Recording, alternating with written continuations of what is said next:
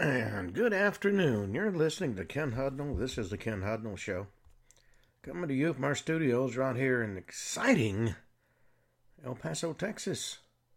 Gateway to the Old West and the most haunted city in the country. Well, today is December 7th, anniversary of Pearl Harbor, which took place uh, December 7th, 1941. Over 75 years have passed since the Japanese launched their surprise attack on Pearl Harbor. And many details of that event are still shrouded in mystery and debate. In spite of that, uh, there have been a few new issues come to light. Um, we'll get to them in a few moments, but we're going to do our history segment first. The um, it's the 341st day of the year. 24 days remain till the year's over with. My, uh, there we go. In 43 BC, Marcus Tullius Cicero was assassinated in Formia on orders of Marcus Antonius.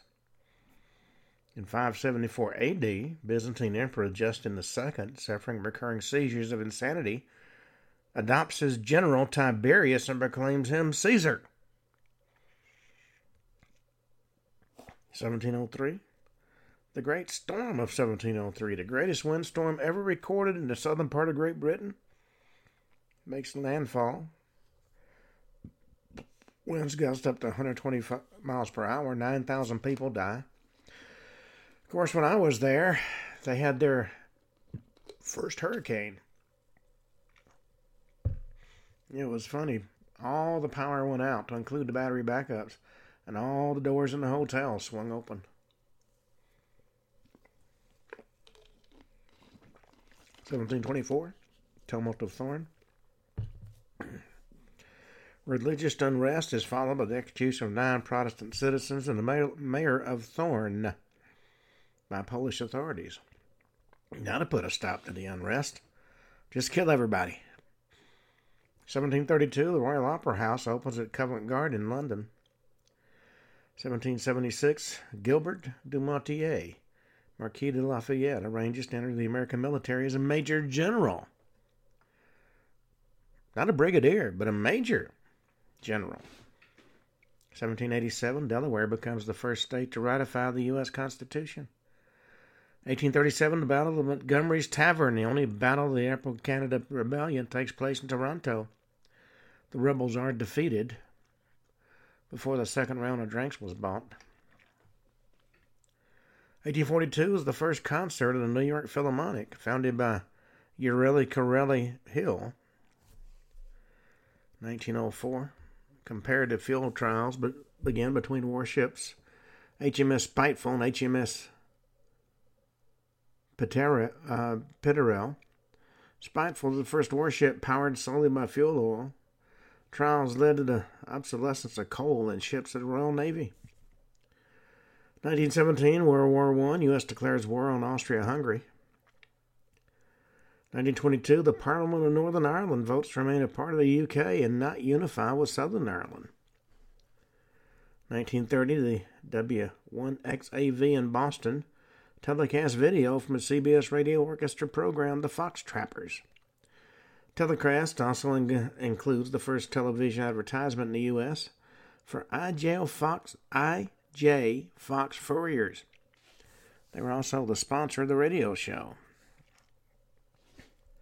1932, German-born Swiss physicist Albert Einstein is granted an American visa. 1936, Australian cricketer Jack Fingleton becomes the first player to score centuries in four consecutive Test innings. Since I'm not a follower of uh, cricket, I have no idea what that means. Apparently, it's a good thing. 1941, World War II, attack on Pearl Harbor. The Imperial Japanese Navy carries out a surprise attack on the U.S. Pacific Fleet and its defending Army and Marine Air Forces at Pearl Harbor. For Japan's near simultaneous attacks on Eastern Hemisphere targets, That took place on December 8th. Japanese were very much in the, in the ascendance at that point in time. 1942, World War II. British commandos conduct Operation Frankton, a raid on shipping at Bordeaux Harbor. 1946, a fire at the Winecoff Hotel in Atlanta, Georgia, kills 119. That's the deadliest hotel fire in U.S. history. 1949, Chinese Civil War. The government of the Republic of China moves from Nanking to Taipei, Taiwan. 1962, Prince Rainier III of Monaco revises the principality's constitution, devolving some of his power to advisory and legislative councils. 1963, instant replay makes its debut during an Army Navy football game in Philadelphia, Pennsylvania. 1965, Pope Paul VI and Patriarch Athenagoras I simultaneously revoke. Mutual excommunication has been in place since 1054. 1971, the Battle of Sylhet is fought between Pakistani military and the Mukti Bahini. The Mukti Bahini, for those that are not familiar with it, also known as the Liberation Army, it translates literally as freedom fighters. It's also known as the Bangladesh Forces. That was the guerrilla resistance movement consisting of the Bangladesh military, paramilitary, and civilians during the War of Liberation that transformed East Pakistan into Bangladesh in 1971. An earlier name of Mukti Fauj was also used.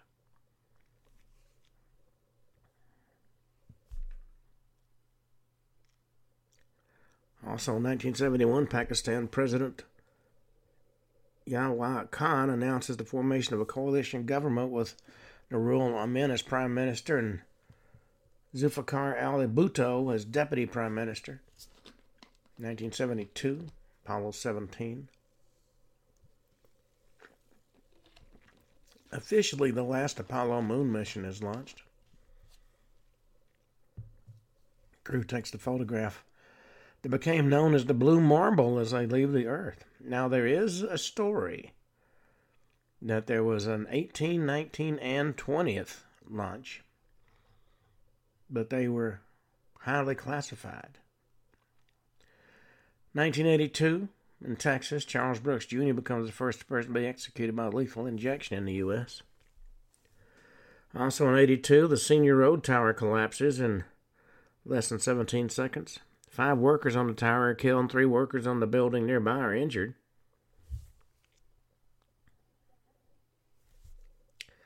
Now, that was a guyed mast for FM and TV broadcasting. It was 1,971 feet tall, located in an unincorporated northeastern Fort Bend County near Missouri City, Texas.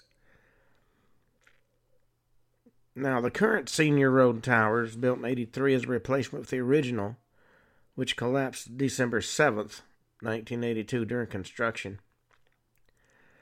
Now, radio stations KKBQ, KTBZ-FM, KKHH, KHMX, KBXX, KODA, KILT-FM, KLOL, and KRBE all used that road tower, the senior road tower, as their primary transmitting facility.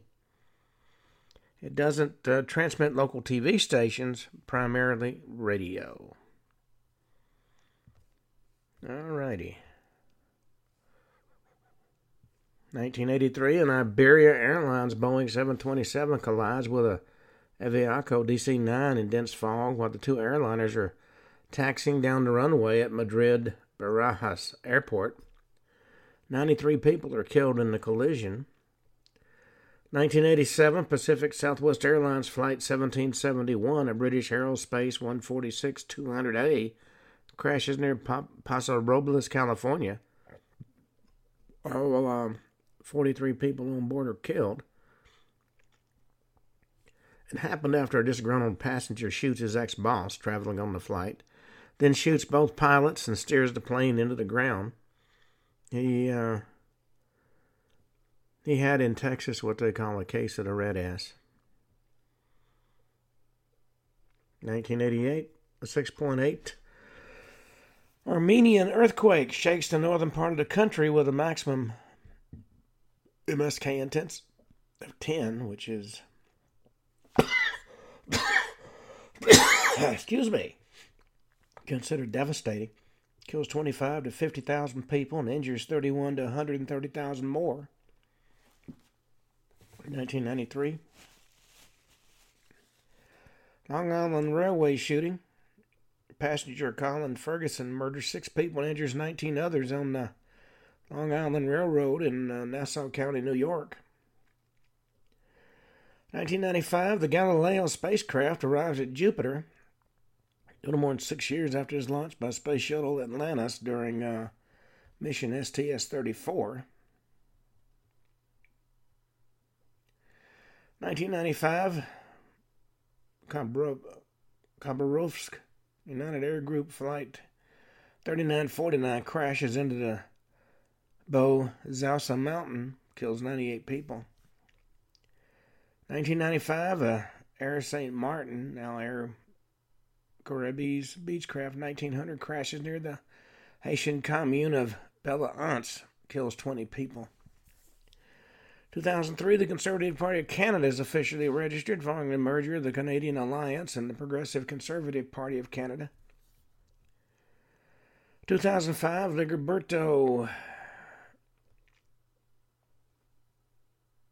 Alpizar, a passenger on American Airlines Flight 924, who allegedly claimed to have a bomb, is shot and killed by a team of U.S. federal air marshals at Miami International Airport. 2015, the JAXA probe, uh, Akatsuki, successfully enters orbit around Venus five years after it made its first attempt. 2016, Pakistan International Airlines Flight 661, a domestic passenger flight from Chitral to Islamabad, operated by ATR 42 500, crashed near Havelian, kills all 47 people on board. A lot of births and deaths on this date in history. Holidays observances. It's Armed Forces Flag Day in India, Christian Feast Day. Amalanius in the Greek Church, Ambrose, Maria Giuseppe Rossello, Sabinus of Spoleto, Eve of the Immaculate Conception. It's Day of the Little Candles, which begins after sunset in Colombia. Flag Base Day in Scientology. National Civil Aviation Day. National Heroes Day in East Timor. National Pearl Harbor Remembrance Day in the U.S. and Spitak Remembrance Day in Armenia. Let's see what else we've got.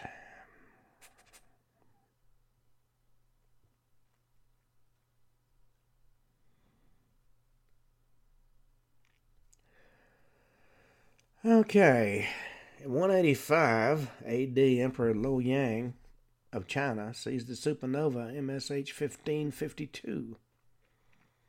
1354, Margaretha van Bavarian's son Earl Wilhelm V signs a peace treaty.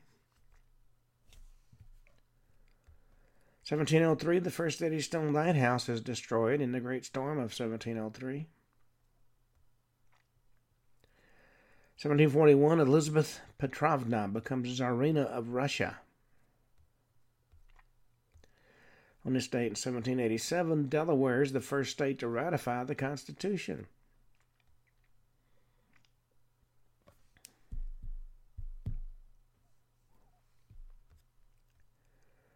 1808, James Madison elected the fourth U.S. President and George Clinton Vice President.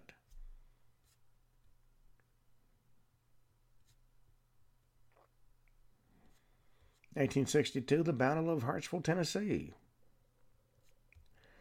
Also in 1862, the Battle of Prairie Grove, Arkansas. 1868, Jesse James's gang robs a bank in Gallatin, Missouri killed one person.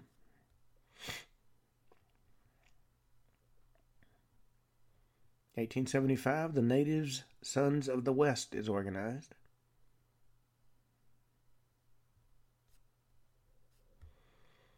Eighteen seventy seven, Thomas Edison demonstrates his phonograph. also called a gramophone, to the editors of Scientific American.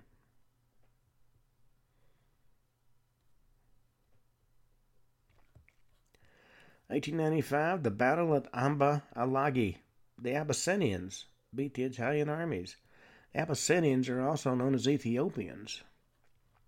And they were using spears and horses against uh, what amounted to uh, a modern army, and they won.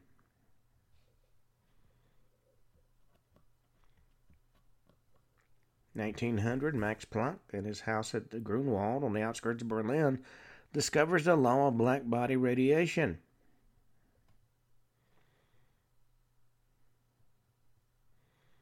Nineteen oh two, Britain and Germany issue an ultimatum to Venezuela demanding that President Cipriano Castro pay claims for damages caused during his takeover of the government in 1899. 1907, Eugene Corri becomes the first referee in a boxing ring. 1907, the first Egyptian Nationalist Congress meets under the leadership of Mustafa Kemal Pasha. 1909, inventor Leo Baekeland patents the first thermosetting plastic called Bakelite, which sparks the birth of the plastics industry.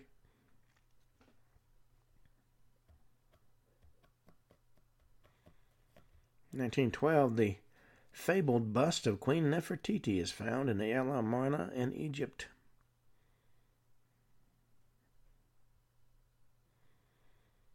Nineteen seventeen, U.S. becomes the thirteenth country to declare war on Austria during uh, World War One.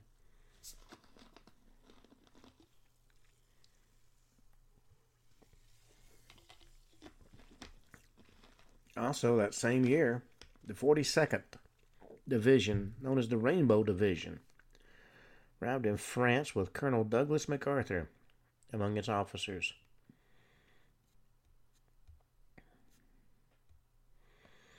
Nineteen twenty six, the gas refrigerator is patented.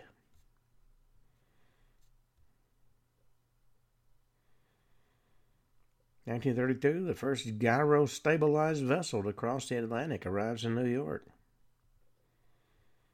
1934, the aviator Wiley Post discovers the jet stream.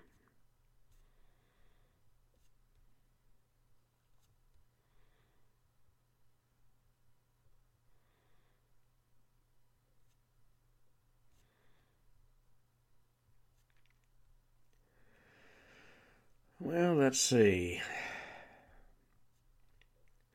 1940, the first prototype of the Fairey Barracuda flies. 1941, Australian bombers land on Timor. 1941, the German siege of Tobruk ends after eight months.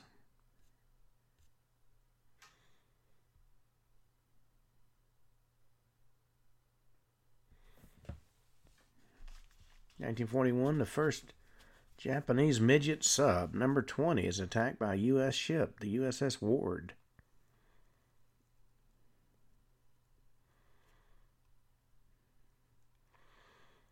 This day in 1949, Chiang Kai shek flees to Taiwan.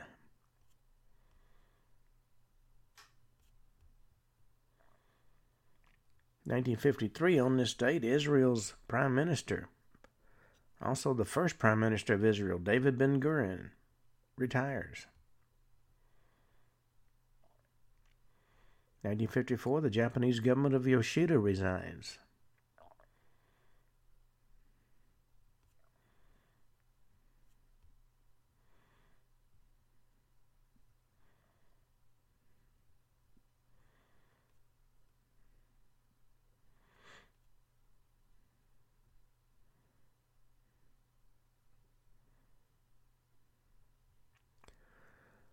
1966, uh, a fire at an army barracks in Erzurum, Turkey, killed 68.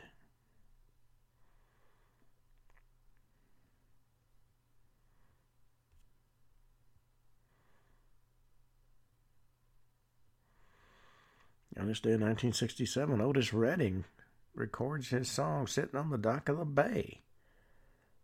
At Stax Studios in Memphis, Tennessee. It's co written and produced by guitarist Steve Cropper. 1968, Richard Dodd returns a library book his great grandfather took out in 1823 from University of Cincinnati.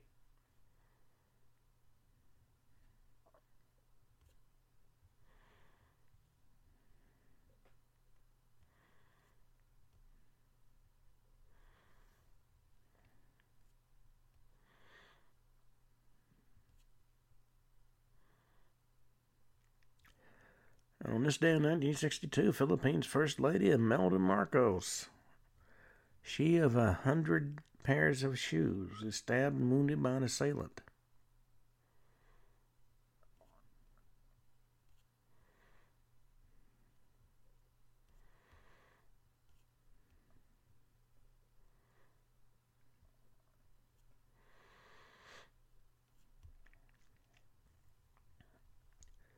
1976, UN Security Council endorses Kurt Waldheim, Secretary General, for his second five year term, in spite of the fact it came out that he was a former Nazi.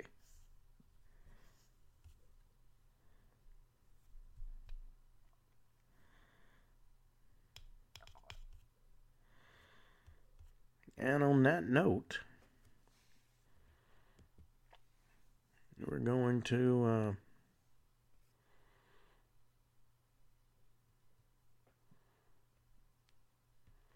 to our main topic. We're going to be talking about some of the mysteries of Pearl Harbor. You know, as I said earlier, 75 years have passed since that surprise attack, and many details remain shrouded in mystery and debate even today. But there have been a few revelations. Now, there's been a long standing conspiracy theory that claims that President Roosevelt or his military advisors knew in advance there was going to be a Japanese attack on Pearl Harbor, but neglected to act on the warnings for political purposes, of course, in order to force the U.S. to join in World War II. Now, the accusations are first made public by Roosevelt's political opponents during his campaign for re election in 1944. But all the 10 official inquiries into the events of the attack have failed to um, confirm that. The latest inquiry took place in 1995. Now, there's been a lot of attention focused on a U.S. espionage effort codenamed Purple that aimed to decipher Japanese radio communications picked up by U.S. listening stations around the uh, Pacific Ocean. The deciphered messages produced by the Purple machine were codenamed Magic. By making sense of the magic messages involved a, a complex and slow process. They were protected by two layers of codes and ciphers that changed every day. And most of these messages need to be translated from Japanese. And although the Pro- Purple program was able to read some Japanese diplomatic communications prior to 1941, researchers have determined that the codes and ciphers used by the Japanese military weren't broken until later in the war. Turns out the Japanese military was rightfully distrustful of the country's foreign office and shared no details of their impending secret attack on Pearl Harbor.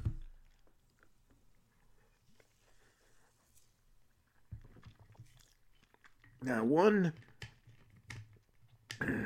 magic communication message did relate to the attack. It was a 14 part message between the Japanese Foreign Office in Tokyo and the Japanese Embassy in Washington. It wasn't intercepted until December 6th, 1941. The message indicated Japan was going to formally break off peace negotiations with the U.S. at 1 o'clock in the afternoon on, in Washington, D.C. the next day. And that corresponded to dawn in Hawaii. December 7th. Now, several U.S. officials read the message and rightfully determined that that was a strong sign the Japanese were going to attack. But the message didn't say anything more, and at that time the U.S. was expecting Japan to invade Thailand and the British colony of Malaya, which the Japanese did on December the 8th, the day after the Pearl Harbor attack. Now, there were a number of foreign spies who were known to have operated in Hawaii on behalf of the Japanese military prior to the Pearl Harbor attack. Among them was a man by the name of Otto Kuhn, a sleeper agent for Germany's Abwehr military intelligence service. He'd lived for many years in Hawaii with his family before the war. He was actually related to Nazi propaganda minister Joseph Goebbels, who arranged for Kuhn's posting to Hawaii in 1935. His job was to be a spy for the Japanese. Now, Kuhn trained his teenage daughter and son to listen for military secrets. His wife was responsible for compiling the information the family gathered for transmittal. And although the Kuhns diligently produced many espionage reports for a number of years, they uh, failed to impress their Japanese controller. Historical researchers have said the Kuhns gathered little information of real value, and all four members of the family were arrested in February 1942. Um, it happened a few weeks after the attack on Pearl Harbor. Kuhn, his wife, and his daughter were imprisoned for spying, and repatriated to Germany after the war. Now, Japan had its own master spy in Hawaii, a young intelligence officer in the Imperial Japanese Navy named Takeo Yoshikawa. He worked undercover at the Japanese consulate in Honolulu as a junior diplomat, operated under the name of Tadashi Morimura. Now, he was posted in Honolulu in March of 41 and lost no time making a thorough inventory of U.S. naval activity by touring the island in a car and a boat, taking photographs from the hills overlooking the harbor, chatting with taxi drivers, even rented a small plane for reconnaissance and went diving near the warships in the harbor while breathing through a hollow reed.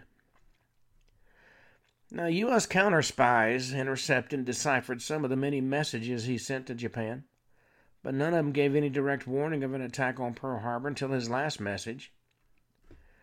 Now, this transmission sent December 6 described the position of the U.S. warships in the harbor.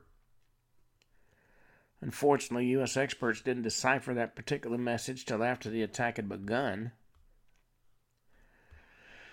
Many historical researchers highlight two major factors in the success of the Japanese uh, attack in Pearl Harbor the effectiveness of Japanese torpedoes and the strict secrecy surrounding the movement of the Japanese warships during the attack. Japan went to a great deal of trouble to disguise the movements of its strike force. That strike force consisted of six aircraft carriers, 414 aircraft, and more than 40 other ships and submarines. It left northern Japan under strict radio silence in late November of 41.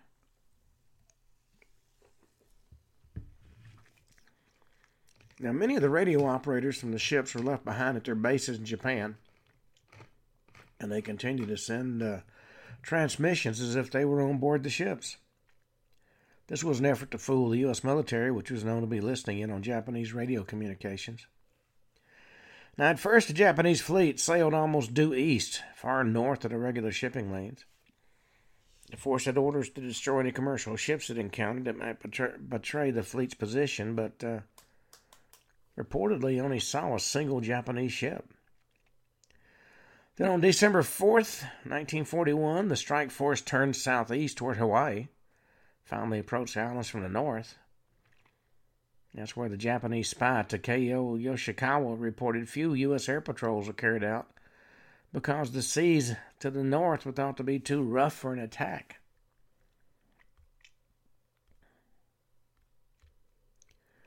Now, the Japanese spy Yoshikawa also reported the water in Pearl Harbor wasn't deep enough to use torpedoes. U.S. Navy also thought the same thing, and later U.S. inquiries into the attack found this was one of the reasons that no anti torpedo nets were installed to protect the largest warships on Pearl Harbor Battleship Row. Now, the Japanese answer to the shallow water was to devise a new type of aerial torpedo that could be dropped from an aircraft into the shallow water without burying itself in the mud on the harbor floor. Now, two wooden fins were added to the torpedo to keep it stable after it dropped from the aircraft. Fins broke off when the torpedo entered the water, where a sophisticated control mechanism prevented the weapon from rolling out of control as it sped toward its target. It operated a few feet below the surface. The Japanese aerial torpedoes, which were nicknamed Thunderfish in the Sky, devastated warships in the harbor, sinking more vessels than any other weapon used by the attacking aircraft, and that included regular aerial bombs and armor piercing anti ship bombs. At least 13 of the 40 torpedoes launched in the first wave of the Japanese aircraft attacks hit the U.S. battleships which were then considered the most important warships in the American fleet.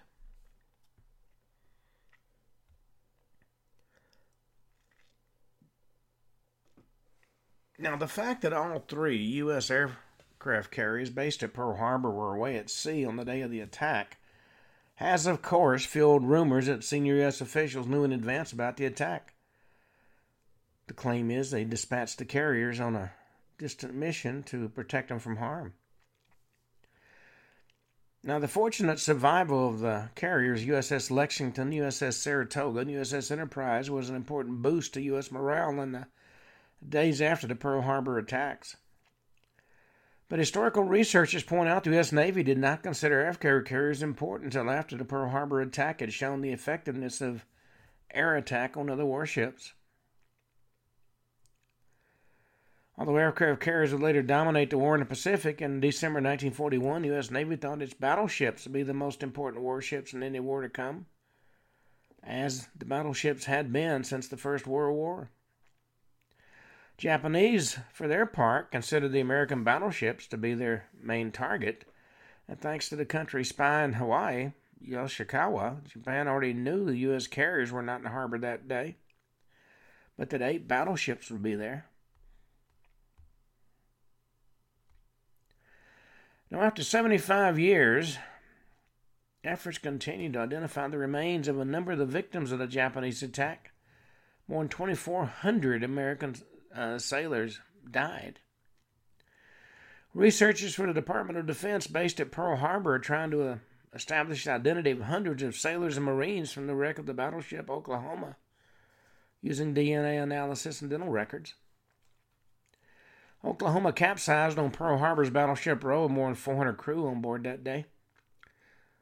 That's after the Japanese torpedoes hit the ship. Most of the badly damaged human remains from the Oklahoma were initially mixed and buried in mixed caskets at the National uh, Memorial Cemetery of the Pacific in Honolulu. But researchers have said they hope to eventually identify each individual. So far, the Defense POW MIA accounting agency has identified 392 distinct sets of DNA in the remains of the Oklahoma, and they've positively identified the remains of more than 60 servicemen. Now, alongside the, the major wartime shipwrecks in Pearl Harbor, including those of the battleships Arizona and Utah, a number of smaller military wrecks still hold secrets. Among them is uh, the wreck of a Catalina PBY flying boat in Kaneohe Bay on the northeast side of the main island of Hawaii, which underwater archaeologists investigated in 2015. Investigators have tried to identify the wrecked seaplane for a number of years, but so far its identity and that of its crew are not known. Researchers believe it's been dis- it was destroyed soon after it took off during a Japanese attack A remotely operated underwater vehicle, or an ROV or a ROV, has explored the wrecks of two Japanese submarines that took part in the attack on Pearl Harbor. Researchers from the National Oceanic and Atmospheric Administration live stream video from the ROV as it explored the wrecks. Now, these subs are among the five Japanese submarines sent to infiltrate Pearl Harbor before the first air attacks. Each was armed with two torpedoes, but all failed in their mission. One of the Japanese subs explored by the ROV was sunk by the USS Ward near the entrance to the harbor. It was rediscovered by divers in 2002. The wreck of the second submarine was found in 1951 before it was raised by U.S. Navy and dumped in deeper waters.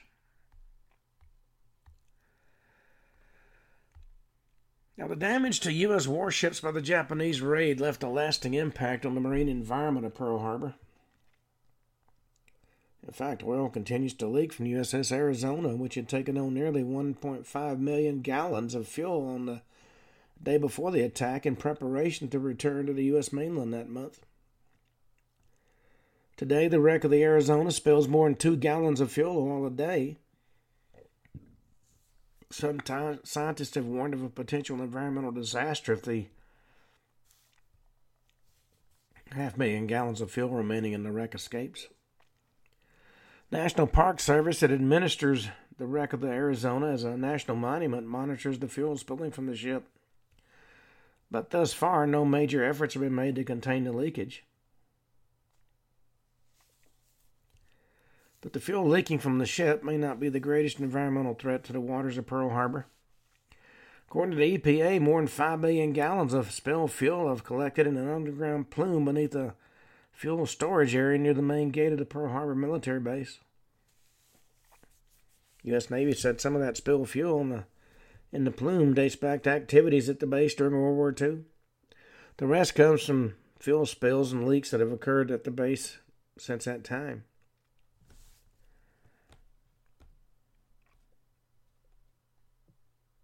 Well, there's been a lot of um,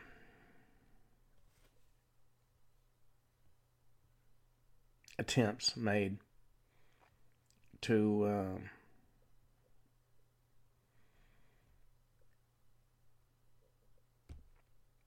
investigate the um, a lot of the information that's come to light about the attack we may or may not ever have answers to all the questions. Now, at this point, we're going to talk about some non Pearl Harbor mysteries. For example, what do you think about the idea of living creatures found embedded in solid stone? Science says it can't happen, but the evidence indicates that it has and more frequently than most people are aware. April 22nd, 1881, Joe Molino was at the 60 foot level of the Wide West Mine near Ruby Hill, Nevada. Drove his pick under the jagged bit of stone that protruded from the side of the tunnel and pulled it loose. As the stone fell, it hit his foot, and he was aggravated. He grabbed a sledge and smashed the rock to smithereens. He was stunned to see a cavity about the size of his fist exposed by that hammer blow, filled with white worms of some sort that were alive.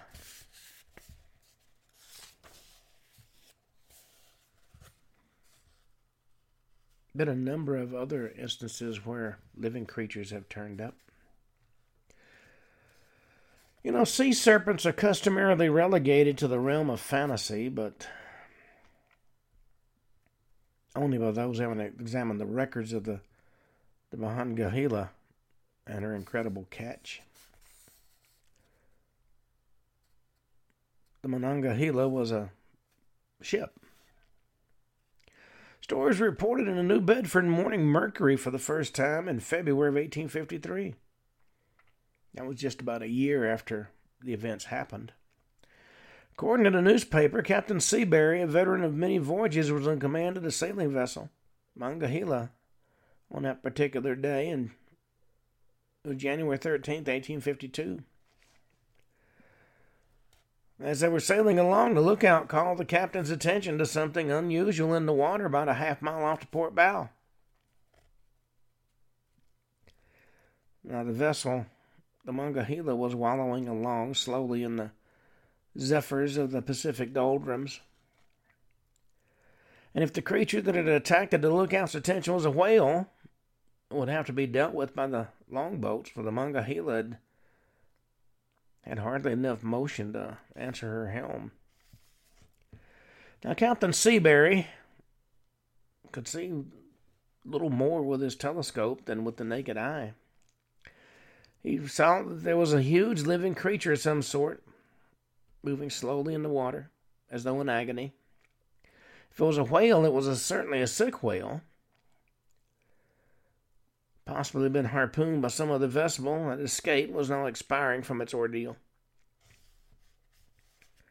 Now, the captain ordered three longboats dispatched to the scene.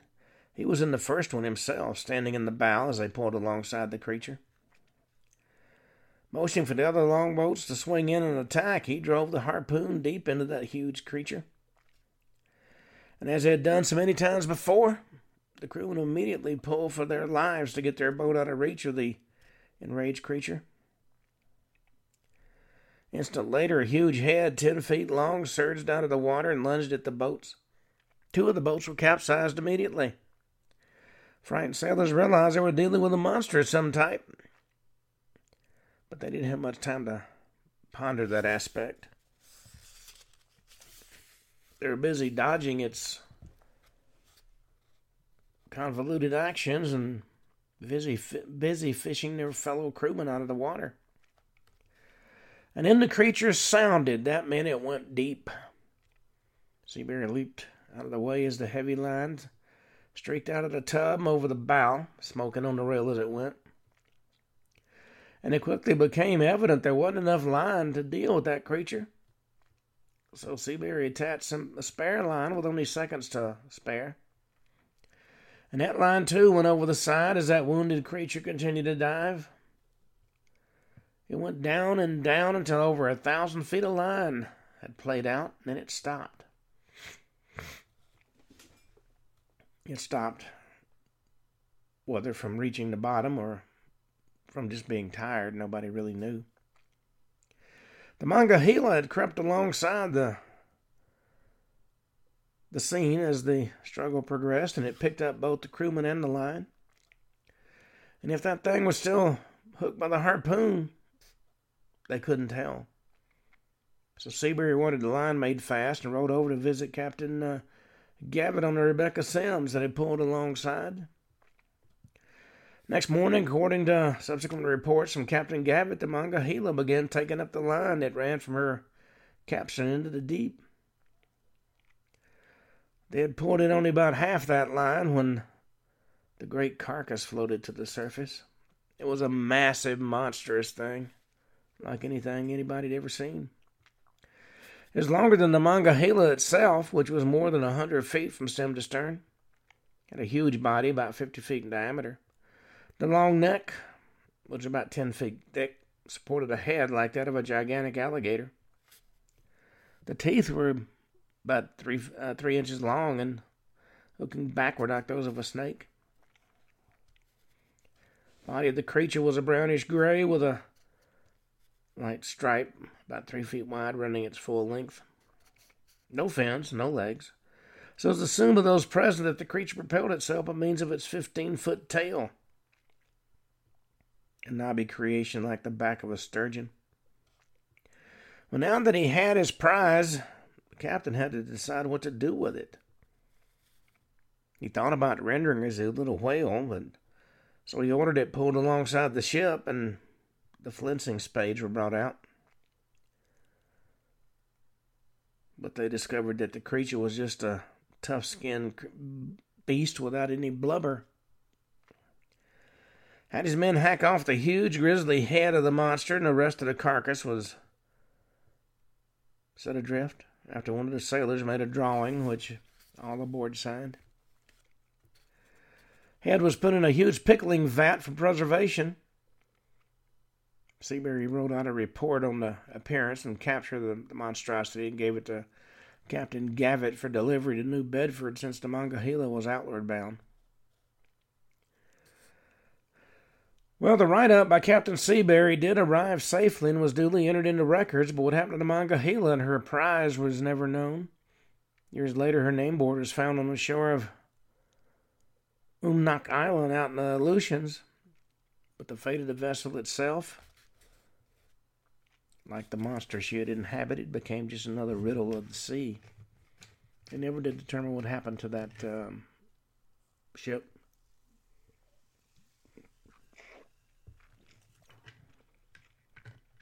Let's go to Bedford County, Pennsylvania. The village of Pavia. In that little village is a unique stone monument erected by public subscription to the memory of a mystery that has never been solved. Happened the morning of April 24th, 1856. Samuel Cox heard his dog barking excitedly somewhere in the thick forest that surrounded his little cabin in Spruce Hollow. You know, like most country folks, he picked up his shotgun and went to see what the dog had treed. Before he could locate it, though, the dog stopped barking. Well, Sam Cox was gone about an hour and a half when he finally gave up and went back to the clearing where his shack was located. The dog was there. So was his wife. But where were his two sons, George, who was seven, and Joseph, who was five? Father thought the youngsters were at home, and the mother thought they'd gone to the forest with their father. And the dog, who knew where they had gone, could only bark and dance about aimlessly. Well, the parents hurried into the dense wood, calling and listening without response. Sammy made his way over the mountains to the home of his nearest neighbors and asked them for help. One of the neighbors set out on horseback to arouse the scattered families for miles around. Others hurried back with Samuel to help him look for his kids. By nightfall, more than a hundred men and women were engaged in the hunt for the two missing boys. Hour after hour dragged by, and the weary searchers came trudging in, empty handed.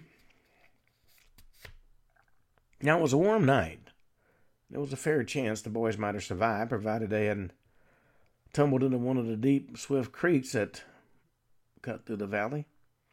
And at daybreak, the search began again.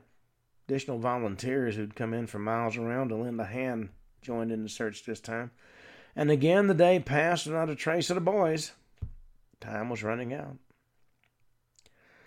According to the history of Bedford County, that search went on for ten days. More than a thousand people combed the mountains.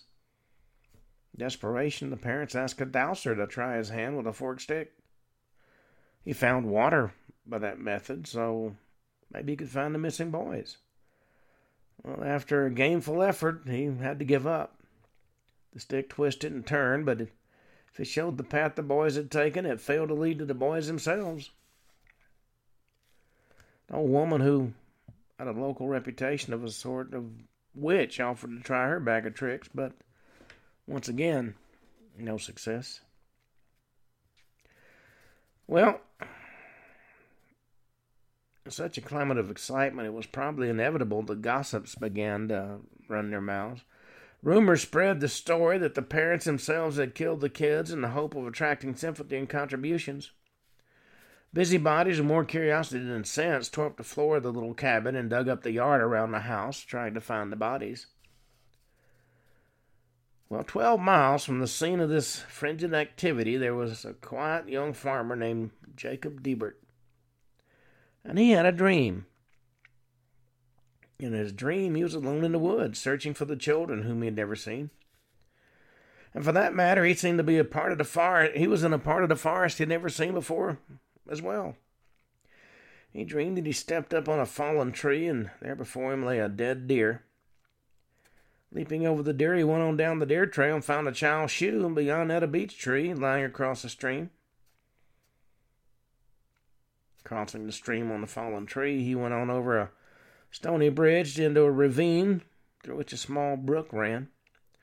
And there, in the semicircle formed by the roots of that great birch tree, were they the missing boys, both dead. Well, Jacob told his wife about the dream, but they didn't say anything to anybody else. And the next night he dreamed it again. So that he decided to tell Miss Delbert's, uh, Dibert's brother, Harrison Wysong, was well acquainted with the area in which the boys had disappeared. Now, Wysong, of course, was skeptical, but he didn't say anything. He knew where there was a, bridge, a ridge and the creek and the brook, but he regarded it as a wild goose chase. But to ease his sister's mind, he took Jacob to the edge of the forest and they began their search. Five minutes later, they stepped on a fallen tree and there was a dead deer laying on the ground. Eight yards beyond that, they saw a child's shoe.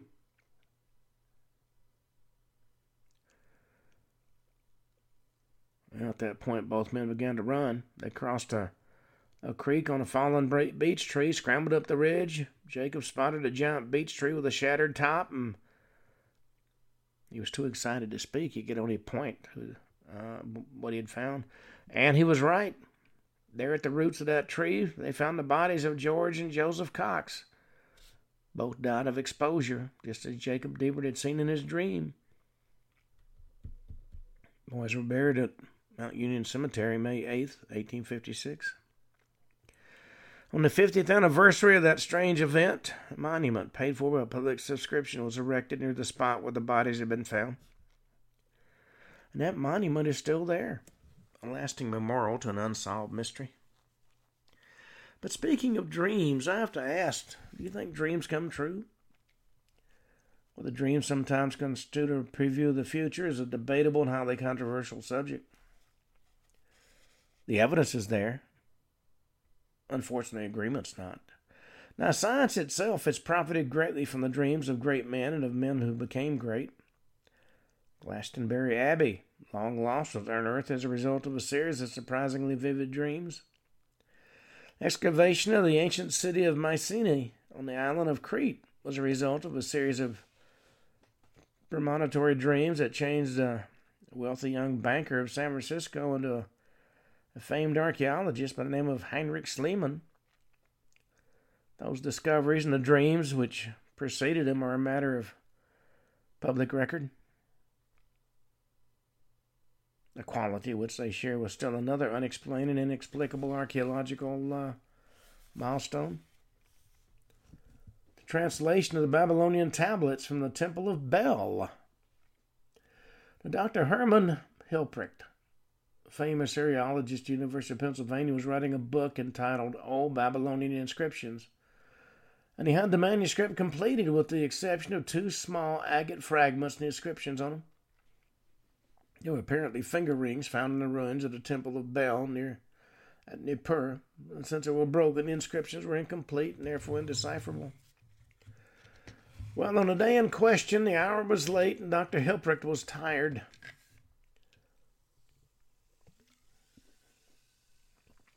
His wife came in and urged him to stop his struggle with the fragments of inscribed agate, at least for the time being.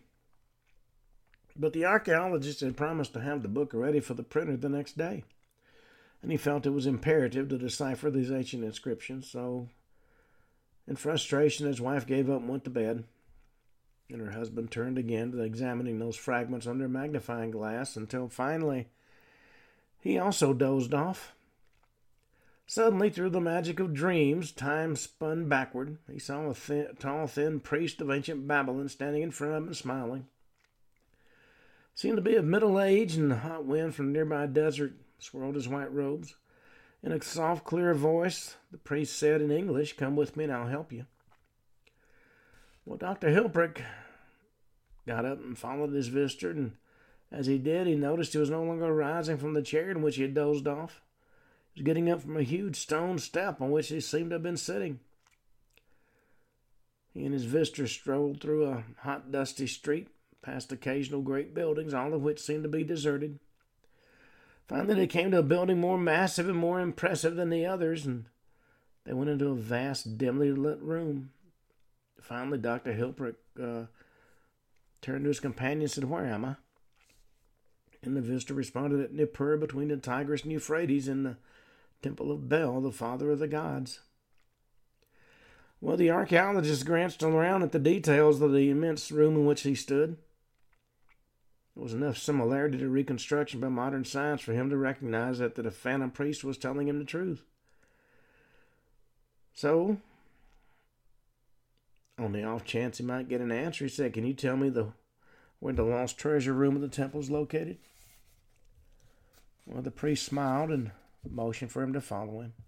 Led the way down a dark hall to the far end of the structure into a small room containing a heavy wooden chest which contained a few scraps of agate.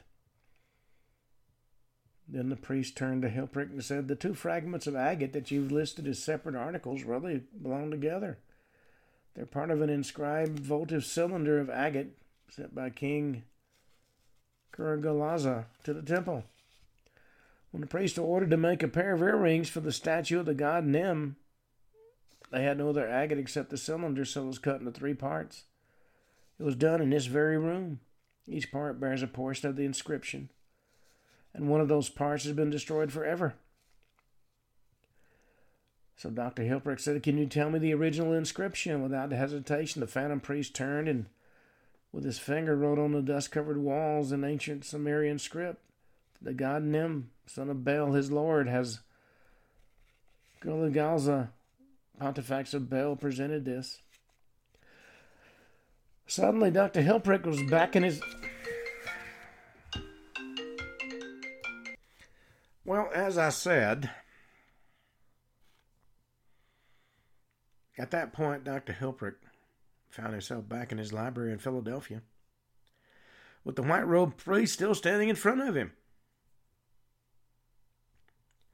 On the paper on the doctor's desk was the single word Nebuchadnezzar, which two famous Egyptologists had translated to mean Nebo, protect my work as a mason. priest pointed to that word and said, Nope, it means Nebo, protect my boundary, and then he vanished. The priest and Dr. Hilprecht's astounding dream had revealed the true location of the missing treasure room, and he had correctly identified the two agate fragments as part of a single cylinder instead of separate objects. He corrected the translation of the word Nebuchadnezzar into the form now universally accepted.